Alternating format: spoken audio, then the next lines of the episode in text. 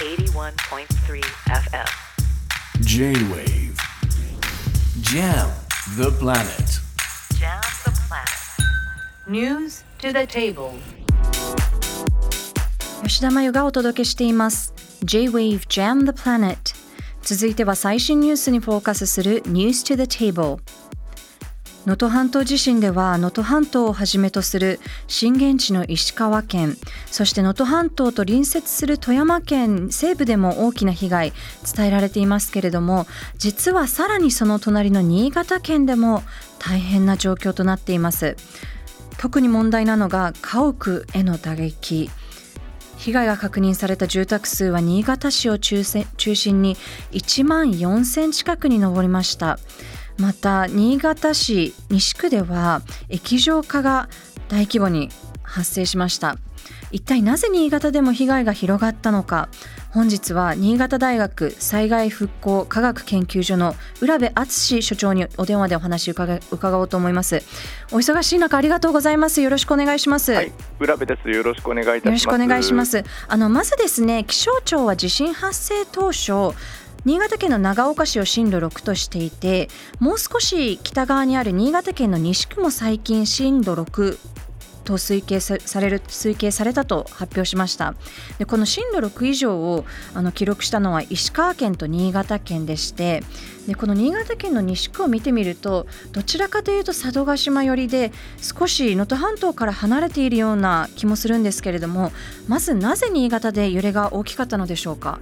はい、えー、とまずですね新潟の新潟平野ですとか、まあ、比較的大きな平らなところがあるんですけれども、そのですね地盤があの170メートルとか、まあ、100メートル深いところまで軟弱地盤でして、あの遠くから揺れが伝わってくるんですけれども、その軟弱地盤の部分がすごく厚いので、こう揺れが増幅してしまうっていうことになります。なるほど。あの新潟市では特に西区を中心に大変な液状化の被害というのも起きているんですよね。あの浦部さんは現地調査もされているそうですけれども一体どんな被害が起きてるんでしょうか？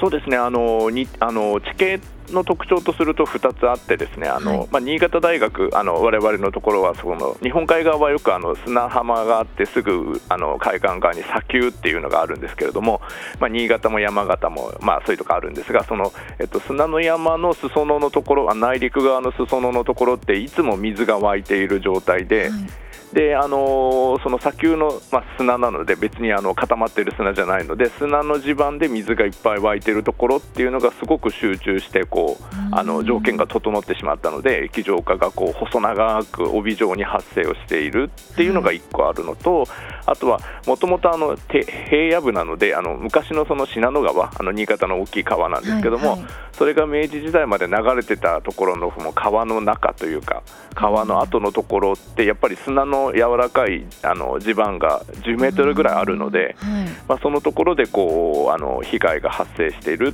ていう形になってます。なるほど。あの東日本大震災の時もそしてあの過去の地震でも何度も液状化という言葉耳にしましたけれどもあのそもそも液状化はなぜ起こるのかそしてあの、まあ、どういうことなのかっていうのを教えてください。はい。えー、とそもそもですねあの、まあ、あの固まっていない砂があってあの地下水にこういっぱい満たされてるっていうのあの2つの条件とあとはその、えーまあ、震度5強ぐらいですかね。それ以上で、まあ、いちょっと揺れが長く続くっていうその3つの条件が整うとあの液状化を、まあ、これ日本全国どこでもあのするっていうことになってしまいます。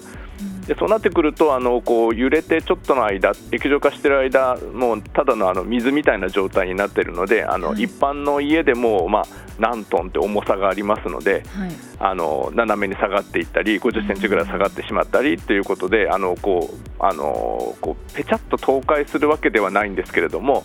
傾きが大きな被害が、まあ、たくさん発生するということでこれはあの311の時に浦安とかあの辺、はいあの埋め立て地でもいっぱいあったのと全く同じことが起こっているっていう状態です。なるほどちなみに新潟市というのは液状化が起こりやすい場所ということ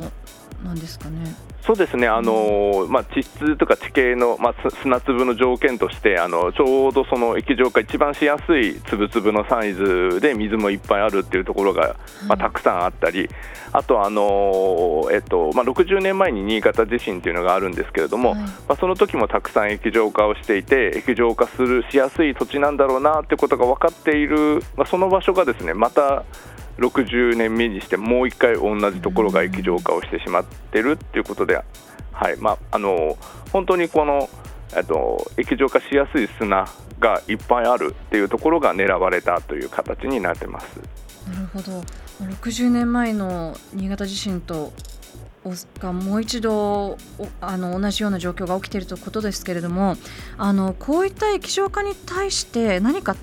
できる対策っていうのはあるんでしょうか？そうですね、まず、あのまあ、新しくあの家をあ、全国の皆さん、そうなん東京もそうなんですけれども、新しく家を買うとか、ですね建てるっていう時に、やっぱりその液状化しやすい地盤なのかっていうのを調べていただきたいのと、はい、まあ、あの東京、まあそうですね、あの液状化した、311の時に液状化したなんていうところは、ですねやはりあのまた液状化をするっていう可能性が非常に高いということで、はい、まあ、そういうあの過去の液状化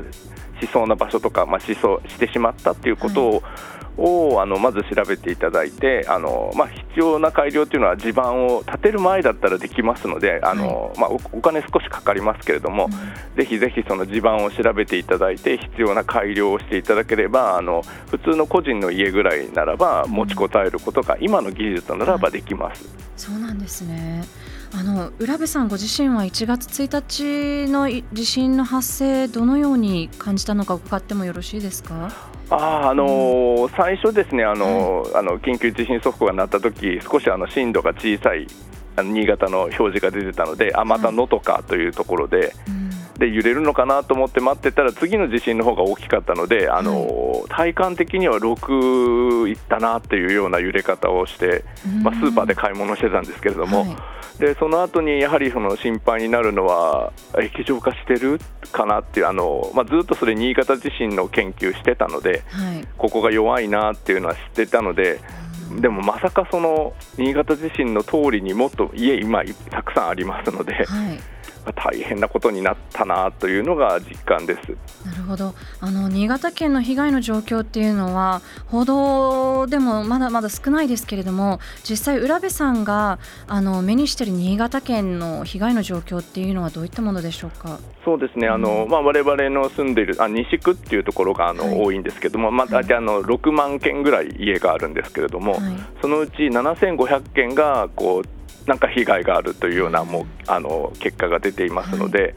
あのそれがですねこうまんべんなくあるわけじゃなくて本当にあのこう一つのところに条件が重なるところに、まあ、全部あるというので、はい、こう普段見慣れてる街で我々も暮らしてこう買い物とかしてるところがこうなるんだというのをあのよその県の災害ではいっぱい見てきたんですけれども、はい、まあ、まさか自分の街がこうなるとはっていうその思いがすごくあります。なるほど。最後にですね、はい、あの現地調査をずっとされてきたということですけれども今後どのようにしていきたいかっていうのも教えてください。そうですね、うん、あのどのくらいのその液状化しているあの深さが、はい、っていうのが分かればあのこれから皆さん家を直そうかなとか再建しようかなっていう時にあの役に立つ情報となると思いますので、はい、被害の分布は分かったのでその理学的に見てですねどのくらいのところまでこう対策を入れてほしいんだっていうことを早めにあのまあ、市民の皆さんにお知らせをしたいなということで、まあ、あのこれからもやっていこうというふうに思っています。なるほど。お忙しい中ありがとうございました、はい、ありがとうございます。新潟大学災害復興科学研究所の浦部敦教授にお電話でお話お聞きしました。J-WAVE. JAM the planet